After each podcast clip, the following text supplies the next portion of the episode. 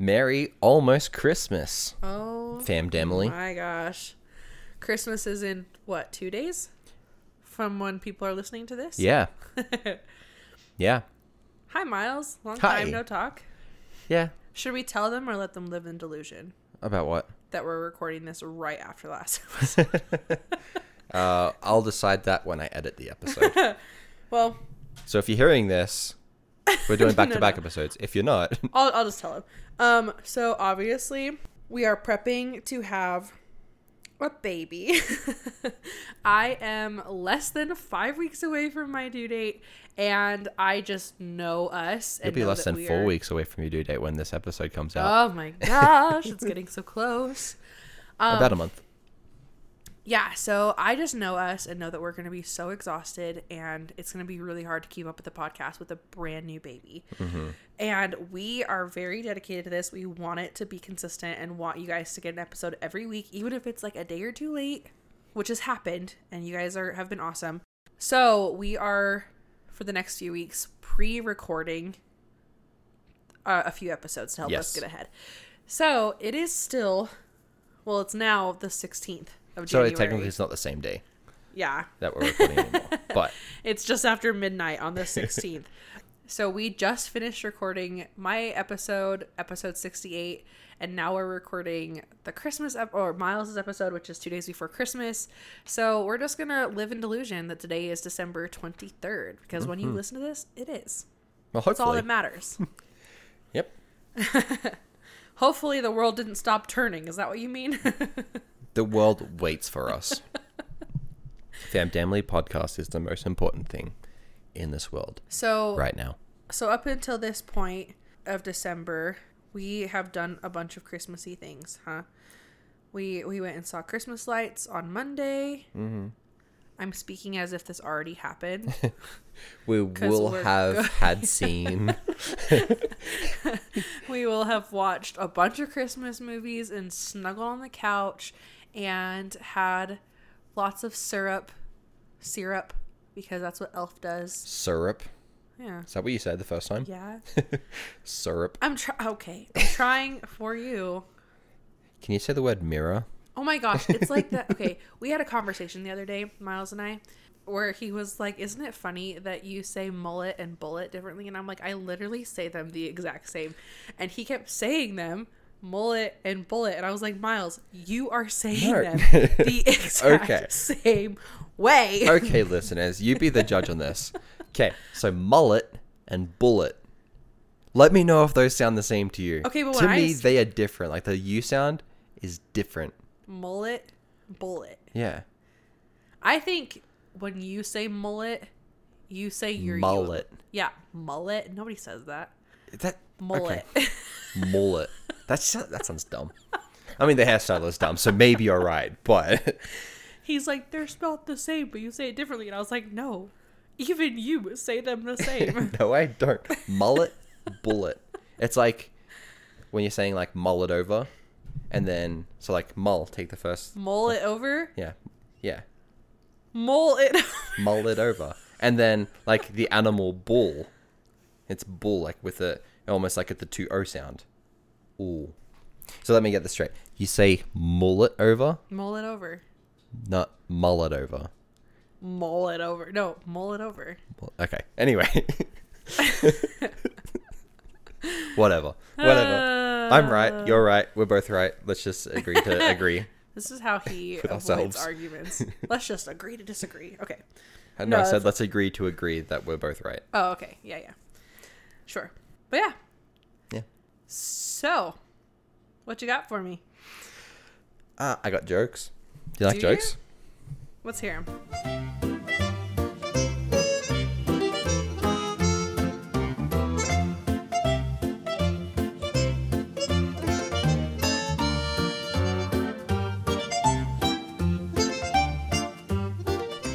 Okay. I'm starting to believe that you might not be that funny.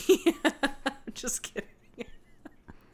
I man, if you guys just saw that, was the look of a man who just got his soul crushed a little bit. I am not listening to you anymore. This is my episode. I'm in charge. you listen to me. All right. Shoot. Bang bang. All right. Why did Scrooge put his clock in the bank Why? to save time? Oh. Okay. Why did Ebenezer Scrooge go to Mc, uh, go to McDonald's Why? for a hamburger? okay. What's Charles Dickens' favorite kind of tea? I have a few jokes today. What? A novelty. Oh. Charles my Dickens. laughs are getting like more and more pitiful. Yeah, and I, and I have two more jokes. okay. Charles Dickens walks into a bar and orders a martini. The bartender asks, olive or twist? I get it. Okay, last one, last one. Okay. Okay. A copy of A Christmas Carol fell on my toe. It hurt like the Dickens. Oh my gosh. Okay. I'm done now. But um, shh, slow. Yeah, it started. It started like getting the laughs that you were giving me started to get more pitiful. Then you just like stopped. Merry Christmas, everyone. I guess that's the episode. Just kidding. So, what's the story about today, Courtney? Uh, Charles Dickens and Scrooge. Ebenezer Scrooge. Ebenezer Scrooge. Yeah, I'm excited. This will be fun. yeah. So, I did want to pick kind of a, a Christmassy theme. We did receive a like a recommendation to do Saint Nicholas, but we did that last year. Yeah. So go back and listen to it. Just kidding. Just kidding. It's fine. No, this will But- be fun though. Yeah, but I wanted to do something that was like kind of Christmassy themed, and this guy has been on my list for for a little bit. Not not too long. Not as long as some of the Who's others. Scrooge? Charles Dickens. Oh, okay. So I'm like, you know what? A Christmas Carol is a great Christmas themed story to talk about. Yeah. Well, and then for Halloween, like I did uh You did the headless horseman thing. Ichabod Crane. Yeah, Yeah, I couldn't remember his name. Yeah, no, for Halloween I did Ichabod Crane. So I think this is totally justified in doing another fictional story. Right. But it's a classic. Oh, this is gonna be so good. Well, Charles Dickens isn't fictional, so He is not. He is a real person who lived on Earth. what? in England, to be precise. So he is a Brit, but I mean, just kidding. All right. All right, tell me all about him. So Charlie, Charlie Dickens. Did anybody actually call him that? No, Oh, okay. Charlie. he was born in Portsmouth, Hampshire, England, on the seventh of February, eighteen twelve. Wow. His parents, John and Elizabeth, had eight children, Charles being the second. His father was a clerk for the Navy Pay Office and was temporarily stationed in the area, like this Portsmouth, Hampshire, England place, Sure, sure. just temporarily at the time of Charles' birth. Sure. In 1815, so skipping forward a few years, John was called back to London.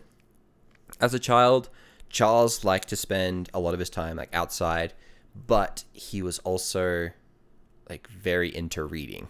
He loved to read. Ooh. Also to note, Charles was known to have an excellent memory. Later on in life, he would use a lot of his like childhood memories in a lot of his writings. Oh, fun. So like I wouldn't say he had like a perfect memory, but he was noted to have like an excellent memory. Like he was able to recall like little details and stuff like that. Cool. That's cool. So he grew up in London, right? I'm getting that right. Um yeah. Cool. Okay. Well, yeah, I mean hi- his situation's kind of weird. We'll, we'll, we'll get into this here in a second. Okay. So due to his father's job, Charles was admitted to a private school. He was like he was given like permission to attend a private school whatever. And in 1822, Charles' family moved to Camden Town due to again father's work, while Charles stayed behind to finish up the final term of school. Oh, I see. So up to this point, the Dickens family had racked up quite a bit of debt, and John he was actually put in debtor's prison, which is exactly what it sounds like. It's prison for people who are in debt, who can't pay What? creditors back. Yeah. Oh my gosh. Um, Dang, I would be in prison. Jeez, just kidding. I, we, we, we pay our debt. we're good at we we're, make our monthly payments. yeah we're good at monthly payments. so yeah, so now John is in prison, and I guess it was custom back then as well to like bring your family to prison. into prison with you. I guess Okay. kind of seemed weird, but I'm just like picturing like a little society of families.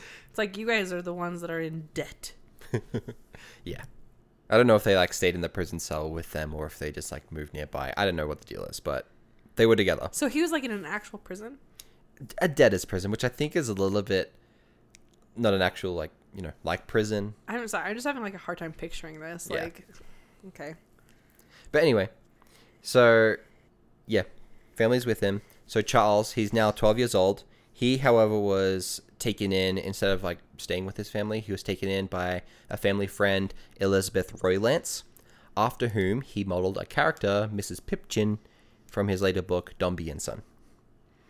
Dope. Yeah, Never read it.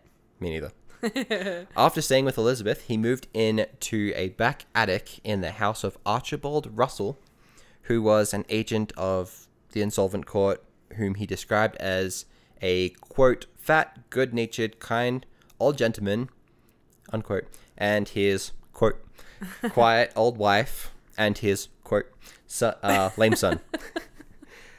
Like this is like the start of a children's book. well, actually, this family was also inspiration for the Garlands in another later writing called The Old Curiosity Shop. Wow. Yeah. Okay. On Sundays, Charles and his sister Frances, who was studying at the Royal Academy of Music, so there's two of them not li- uh, living in the prison or prison area with the rest of their family. His sister Frances, they visited their family on Sundays. To make ends meet, Charles, he kind of quit school. He started working 10 hour shifts, uh, pasting labels on pots for boot blacking, which is basically shoe polishing Okay. and he made six shillings a week, which, if I did my math right, would equal about 60 bucks per week. per week. And he was what, 15? 12. Oh, he was 12. He's, he's 12 at this point. So the hard hours and strenuous labor had a lasting impact on Charles and influenced his ideals and views on the socio-economic conditions for the poor. An excerpt from Life of Charles Dickens describes, which is like a, his autobiography, describes the conditions he worked in. And this is a quote from there. Quote, the blacking warehouse was the last house on the left hand side of the way at Old Hungerford Stairs. It was a crazy, tumble down old house, a building, of course, on the river, and literally overrun with rats. Its wainscotted rooms and its rotten floors and staircase, and the old grey rats swarming down in the cellars, and the sound of their squeaking and scuffling coming up the stairs at all times, and the dirt and decay of the place rise up visibly before me as if I were there again. The counting house was on the first floor, looking over the cold barges on uh, cold barges and the river. There was a recess in it in which I was to sit and work. My work was to cover the pots of paste blacking. First with a piece of oil paper and then with a piece of blue paper, to tie them round with a string and then to clip the paper close and neat all round until it looked as smart as a pot of ointment from an apothecary shop. So like pretty intricate work that he's doing. Mm-hmm. When a certain number of grocers of pots had attained this pitch of perfection, I was to paste. There's a lot of p sounds.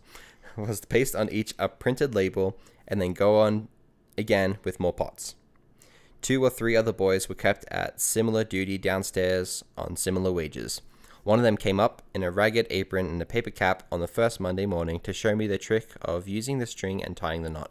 His name was Bob Fagin, and I took the liberty of using his name long afterwards in Oliver Twist. So long excerpt from that, but that he's basically just describing the conditions he was working in. So mm-hmm. like rat infested, rotting floors, poor wages.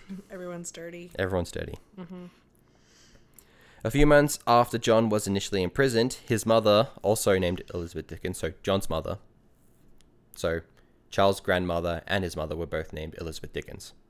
But Charles' grandmother, she died, and his father John was bequeathed 450 pounds. John was released and arranged payment for his creditors. The family then moved in with Mrs. Roylance, the one that like Charles was staying with first. Charles, eager to leave his strenuous job, wanted to go back with his family too, but his mother did not approve of his leave at the blacking warehouse. So, is his family still in prison? No. Because, so John received this money from his dead mother, and, like, he was released and, like, made, like, basically a payment plan with, with his Oh, creditors. Okay. So yeah, they they were moving back to what was it Camden Camden Town? I think that's what it's called. Okay. Yeah, Camden Town. They were moving back to Camden Town, and Charles was wanting to go with him, but his mother's like, "No, you got to stay and work," mm. kind of thing. Okay. So this trying time in his youth led to inspire some themes in his autobiographical novel, David Copperfield. Does that one ring a bell to you? It does, yes. Cool.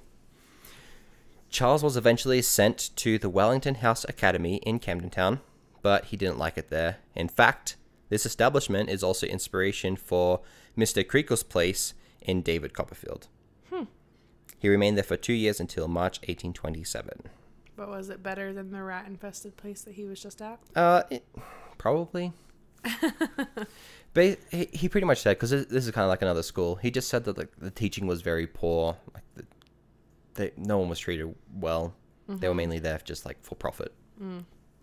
After his time at Wellington House Academy, Charles found a job at a law office of Ellis and Blackmore, working as a clerk. Here, he was known as a bit of a funny guy, mimicking and impersonating his coworkers and even some clients.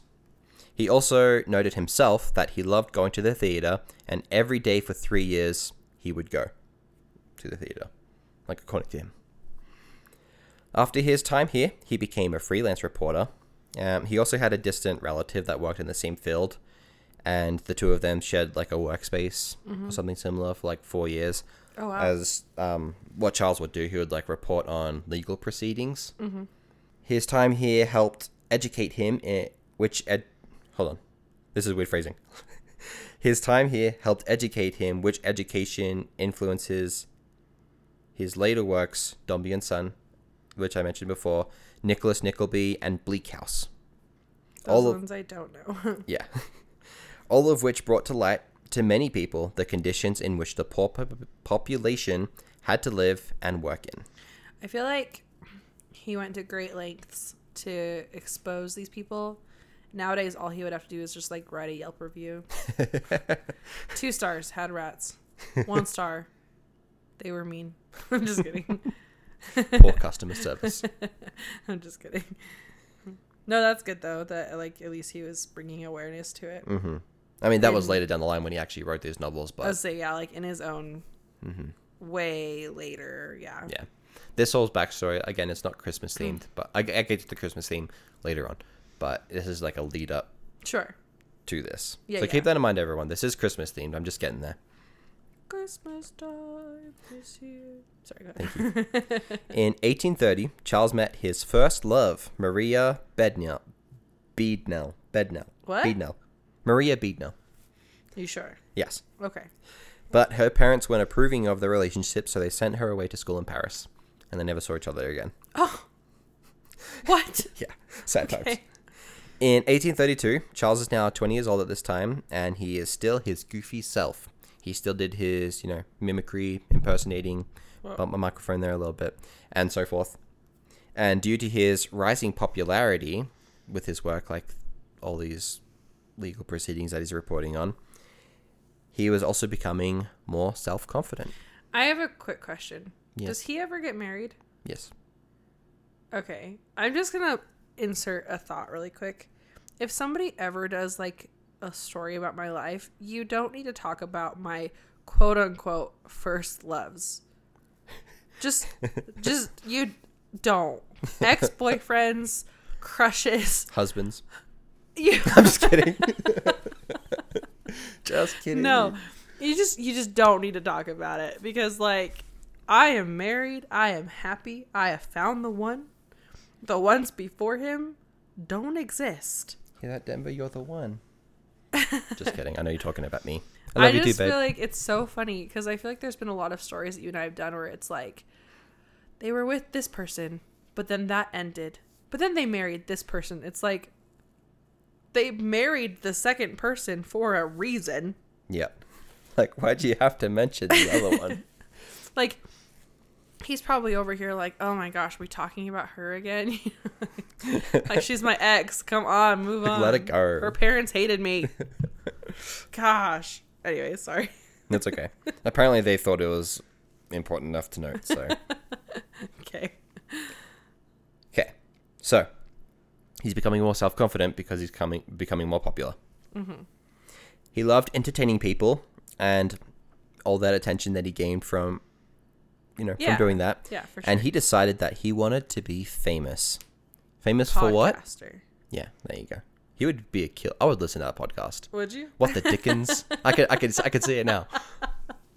Hire me as your marketing team. Uh, so Just what did he do? Read books? Well, he still had yet to figure it out. Oh, So, as I mentioned before, he loved the theater and he decided to pursue acting. He and he was like super dedicated to this as well. What he would do, he would like um, like to make this happen, to make this new career path happen. He would practice and prepare meticulously for auditions that were coming up. But on the day of his first audition, poor Charles came down with a cold and wasn't able to make it. Impatient, Charles didn't want to wait for the next audition, which I guess was like a while. So he shifted his focus to writing. okay. In 1833, he submitted his first story, A Dinner at Poplar Walk. Upon seeing his potential, his uncle on his mother's side, William Barrow, offered him a job at the Mirror of Parliament. Here he covered parliamentary debates, which took him all across Britain. He compiled all of his work, mainly like sketches that he would do, to form his first collection, which he called Sketches of Boz um, in 1836. Boz was like a family nickname. There's like Okay. a backstory to it, but I don't think it's that important. It's just Boz. okay. Charles started to get more, uh, and also he did use that as like a pseudonym for a while as well, like Boz. Anyway, Charles started to get more of a reputation, and like pretty quickly, like his reputation like sped up af- after this role, and all the all this work that he was like doing all these sketches. Nice. He became friends with like other authors and politicians as well that he worked with. Mm-hmm. He was soon approached by the publishers from Chapman and Hall, a new up and coming publishing house, with a job offer. Nice. The job was to provide text to some sketches drawn by a recently departed Robert Seymour. These works were dubbed the Pickwick Papers. In the beginning, they didn't have like a ton of success until like um, until the introduction of a quote beloved Cockney character named Sam Weller. After the Pickwick Papers, Charles had another vision, which we know as Oliver Twist. Ooh. What a twist. Just kidding. Whoa. He started by writing 90 pages a day while also working and writing slash overseeing production of four different plays. Man, what a slacker. N- only 90 pages? Like, come on, man. Just kidding. no, that's really impressive. Yeah. Like I can I mean think about it today. I mean, he didn't have a computer. He couldn't type on a keyboard, which most people can write like on average about 60 words per minute. Right. He's writing all this by hand. Or maybe on a typewriter. When were typewriters existed? I mean invented. Uh, hold on. No, this was like early 1800s, so no, it, it wouldn't have been. So all by hand. Are you looking it up? The typewriter was invented in 1867. Yeah, so this is before that. Yeah.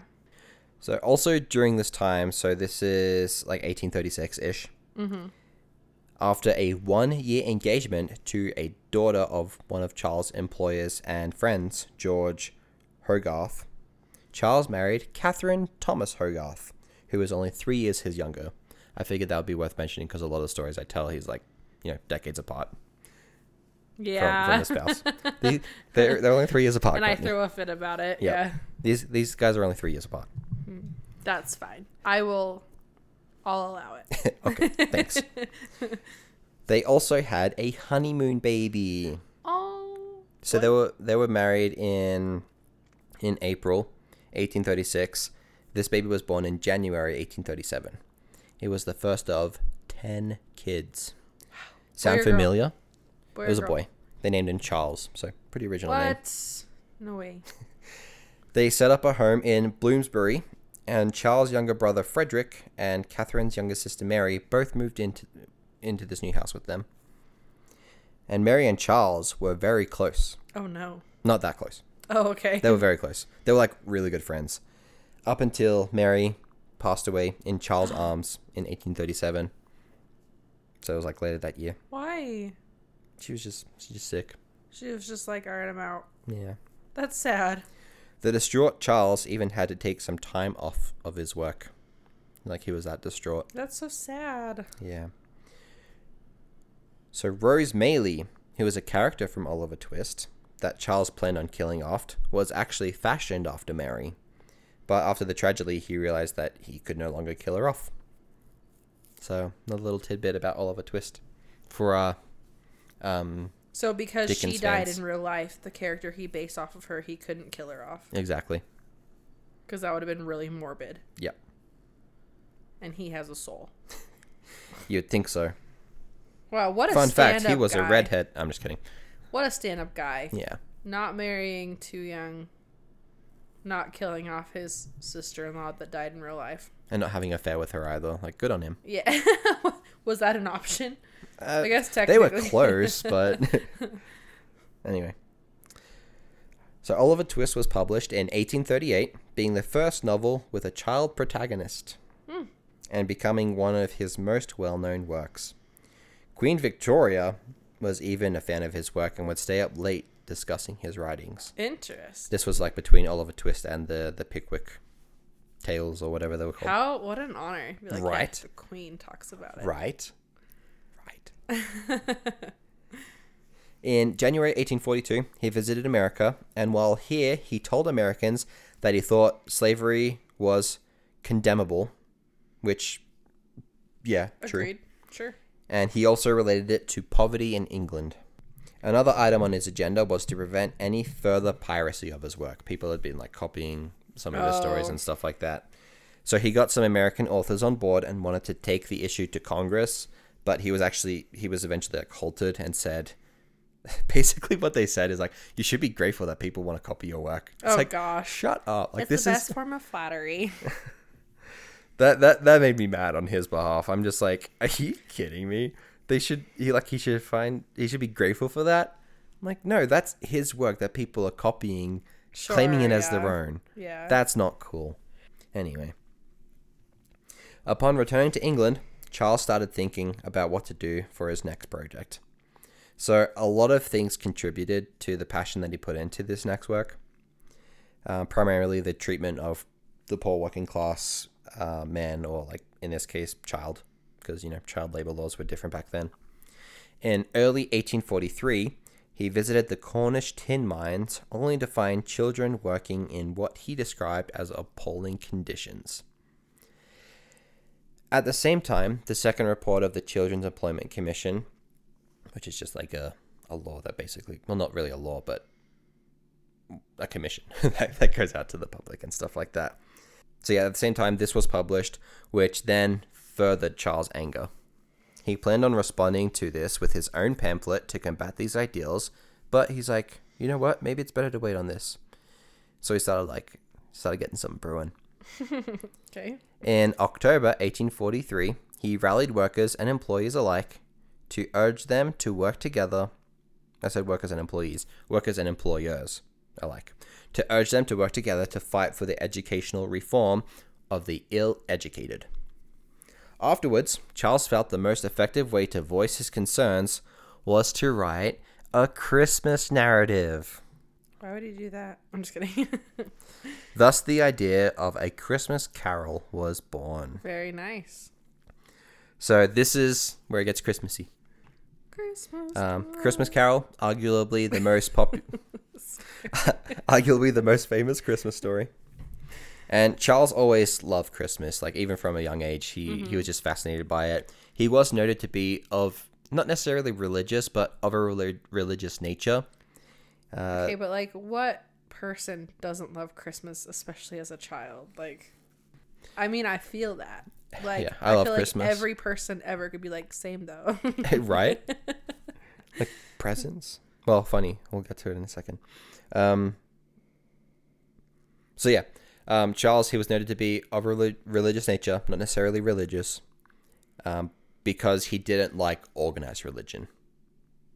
Hmm. Okay. He is, however, said to have honored the figure of Jesus, which is likely contributing to his fascination for Christmas. Hmm.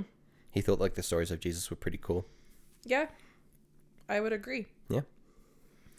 Also playing a part of his inspiration was the earlier writings of fellow British author Washington Irving, whose Christmas writings were based on old English Christmas traditions. And the two writers shared a belief that bringing back some of these older Christmas traditions would improve social connection. Mm-hmm. Yet another contribution to Charles' new Christmas story were fairy tales and nursery rhymes, which in his mind they were like closely related to Christmas due to like underlying themes of uh, like um, transformation and conversion. It's really funny because Charles Dickens wrote A Christmas Carol. Mm-hmm. And his buddy that you're talking about Washington Irving. wrote Ichabod Crane. Oh, I was wondering where that name was like, why it sounded so familiar. I'm like, maybe I've read like, or at least heard of some of his work. Yeah. That's okay. Yeah. Thank, thank you. That You're bugged like, me for a little bit. I'm just like, yeah, it's fine. I'm You're not like, talking yeah, about he him. He was like super into writing about Christmas. And uh, it- yeah, That's funny. Oh my goodness. Anyways, Anyways, um, so I would give a rundown of the Christmas story, but if anyone doesn't know it by now, you're living under a rock. Yeah, Like, pick go pick up a book. you're the Scrooge. You are the Scrooge. bah humbug. So clearly, Charles used a lot of like examples from his real life, used them as inspiration for his stories, and he likely did the same for a Christmas Carol. For Ebenezer Scrooge, it's pretty obvious that his character's attitude and behavior in the beginning are how he sees like some employers uh, towards their workers, and um, you know, particularly those of child workers. In his case, For sure. you know, cold-hearted, greedy, stingy, money-oriented, that kind of thing. Mm-hmm. The ending clearly what he like would like to see in such people. So like chari- charitable, gleeful, etc. Some believe that influence came from Charles' feelings for his father. It's noted he both admired and demonized his dad. The former being how Scrooge is at the end of the story, the latter being like how he is in the beginning. That kind of thing. Yeah, sure. The name Scrooge is thought to be inspired by a nearby tradesman sign when he was like a kid. There was Uh-huh. a nearby like tradesman estate, whatever you want to call it, Okay. called Googe and Marnie. If that sounds familiar, Scrooge and Marley. For Tiny Tim, he used his nephew as inspiration, whose name was Henry. He was a five year old disabled boy at this time. For the characters Want and Ignorance, the ones that one of the ghosts like had, like, you know, um, he gained inspiration from ragged schools, which were basically establishments for like impoverished and uneducated children. The way this Christmas story was received is quite impressive, especially since his previous book was it was called Martin Chuzzlewit, was kind of a flop. I was gonna say, never heard of it. yeah, it, it, it wasn't very popular. It didn't do a lot. Um, this isn't in my notes, but I'll, I'll mention it. His publishers, Chapman and what was it? Chapman and Hart. Mm-hmm. They um they were very hesitant to publish uh, a Christmas Carol because of the last book. because of the last book. Is like like look, dude, this last book wasn't that Good. it wasn't that good. it didn't do a, had a lot of success or anything like, like, that. man, you kind of suck at this. Yeah, so but Charles was like I mentioned before, he was very passionate about this. So he at this time as well, this was also this also wasn't in my notes, but he was also like pretty poor at this time. Right. Despite all of his successes because of his previous book that was a flop. Oh, that's a bummer. So like he used his own money being poor when he Uh-huh. was, he used his own money to get it published. The first one that he saw didn't really fit his vision. So like after they published it with the binding and all that stuff, the spine, whatever you want to call it, he didn't like it. So he paid a little bit extra to have it a little bit more decorated, more fancy. So like it'd be more appeal. And like because of that, the book did great. But because he spent his own money, he didn't get a lot back. So like he, it was one of his like lower income earning books. But most popular, Oh, interesting. or one of the most popular, I should say. So almost immediately, people started adapting this story for the theater. But what's more is Charles himself would perform readings of the book almost a decade later, and he was said to be able to captivate his audience for the full 90 minutes of his performance. Like, can you imagine, like, standing up there for 90 minutes and just, like, reading your own book? And people were like, Like, the they edge of their loved it. yeah. They were in awe of it. Can you imagine that? that'd be cool. a lot of this like is you know credit to his work trying to audition to be an actor and stuff like that in the theater but yeah he was just he was very very animated That's when cool. he did this yeah That I feel like also would be a huge compliment. oh yeah oh yeah You know. when i when i mentioned to you earlier when i was um finishing up these notes and how my brain was like going in different directions i was like i want to write a book. And so i was like thinking of topics of what i could write my book on. And i'm like wait i need to focus on my notes. Like yeah. You're like, wait a second, the podcast. yep. That should be my priority.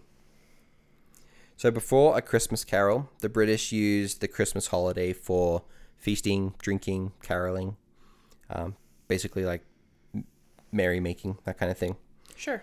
But the book, A Christmas Carol, reintroduced the idea of gift giving and charity. It autocorrected to variety, but I know what I meant. and also brought about the idea of a white Christmas and brought awareness to the then scarce idea in Britain of a Christmas tree. Interesting. So where did he get all these ideas? Old Christmas traditions, same as like Washington Irving. Okay. Like they they collabed and and stuff like that, I think. oh, interesting. So are you you're so you're telling me that if it weren't for Charles Dickens and Washington Irving, we might not see Christmas the same way that we do today. Likely not. Because like Interesting. Yeah, the whole white Christmas thing, that's a little bit different because so when he was born, Britain had like the coldest winter in a while. Mm-hmm. Typically during this time they would get snow during like between January and March, but they had um like when he was a kid, it being like a they called it like a mini ice age kind of Okay, thing. It, it was it didn't freeze anything over, but it was a lot colder. So like they he was very used to like white Christmas, so he wanted to involve that in his Christmas writing. Cool. yeah. With the Christmas tree, I mean, obviously, like, I mean that was like a a German, German, right? Yeah, German tradition for Christmas before, and it was it was used in England, just not not everywhere. Like Sure. nowadays, you'd go into any old person's home and see a Christmas tree during Sure. Christmas time Yeah. back then it would be like a rare occurrence. Like you walk in, like, Hmm. whoa, you have a Christmas tree kind of thing. Yeah. I mean, we have ours up right now. We do. So With uh, the bottom half of the or- ornaments are um, on the floor. on the floor. Thanks, Harper. Love you. So he success- successfully changed the focus of Christmas from merrymaking to gift giving. Hmm. So more like less enjoy Christmas yourself, more enjoy it with others. Kind of thing. That's nice. Yeah. I like that. So, more on Charles, just a little bit more, just to close up. I'll skip his middle years because there's um some borderline scandalous acts that I don't want to go into, and it's Christmas, so I want to like try to see the good in people, you know. Sure. Yeah. Yeah. But later in life, he did a lot of travel. He was involved in a literal train wreck. Oh, Um, fun. visited the states again, and that train wreck, he actually again, real life events inspired some writings in his book. Uh huh. stuff like that. Um, visited the states again, wrote more novels, worked as an editor, and so on. Mm-hmm. He had a stroke in 1869, Oh. and after he gained his strength back, strength back, he did one final series of readings involving 12 performances. The last of which was on the 2nd of May in front of the Prince and Princess of Wales. Wow. On June 8th, 1870, he had another stroke from which he never regained consciousness, and the following day he died. Oh, that's sad. And he was he was a very modest man obviously he wanted a very modest funeral like nothing boisterous or anything like that Sure. and he did request to be buried in I can't remember where, but like one other place, but they didn't really listen to it. Like respect respectfully, they didn't listen to it. what they did instead, uh, it was a little bit more generous, and he was buried in the Poets' Corner of Westminster Abbey. They're like, respectfully, your idea is really bad. So let us just do it for you. We're gonna upgrade your your gravesite. Whether you wanted it or not. You're a platinum mem- platinum member. You get a free upgrade. In his will, he left eighty thousand pounds. Like uh, no, his eighty thousand pound estate. Sorry, which You did the conversion. I can see it. the in your- conversion was in the article, which was nice. You can hear Are the you- pain in Myles' Are you ready right for this? Are you ready for your jaw to drop? Can I guess? Yeah. Four million. Nope. Am I even close? Ish. Two hundred million. No, not Okay, that, tell that much. Ten point three million. Dollars. Um, so he left that to his longtime friend and colleague John Forster and Georgina Hogarth, whom he referred to as his best and truest friend, as well as eight thousand pounds. Want to guess? One million? Yeah, spot on. So eight thousand pounds to each, and also his two sons. So like four million pounds just there. His maid Caroline got six hundred pounds a year salary, which is seventy-seven and a half thousand dollars, Pretty decent. and then nineteen pounds to like other servants and and things under his employment, which would I think it's nineteen pounds, which would be twenty-five hundred dollars. Nice. Wait, so what did his wife get? I didn't mention that. That was part of like his middle years.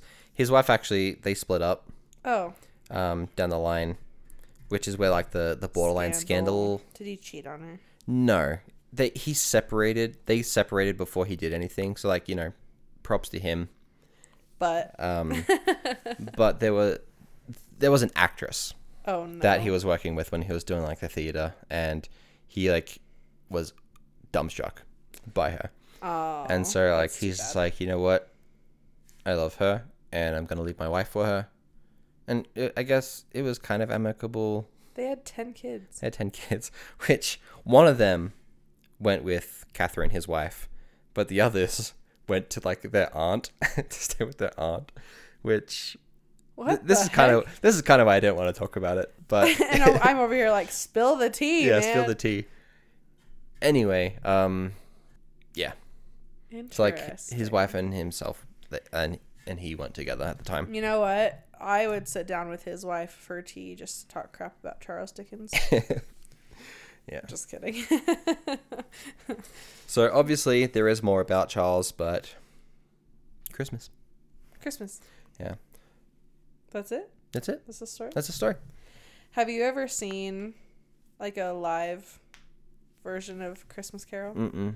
have you Yeah, it's super good. So you know that um, dinner theater that we went to and Yeah. saw Cinderella. Uh, Mhm. the first time I ever went there, they, it was a Christmas Carol. oh cool Christmas story. A christmas carol Carol. Okay. a christmas story is the one you quoted the other day Yeah. I mix the I mix the titles up. Um,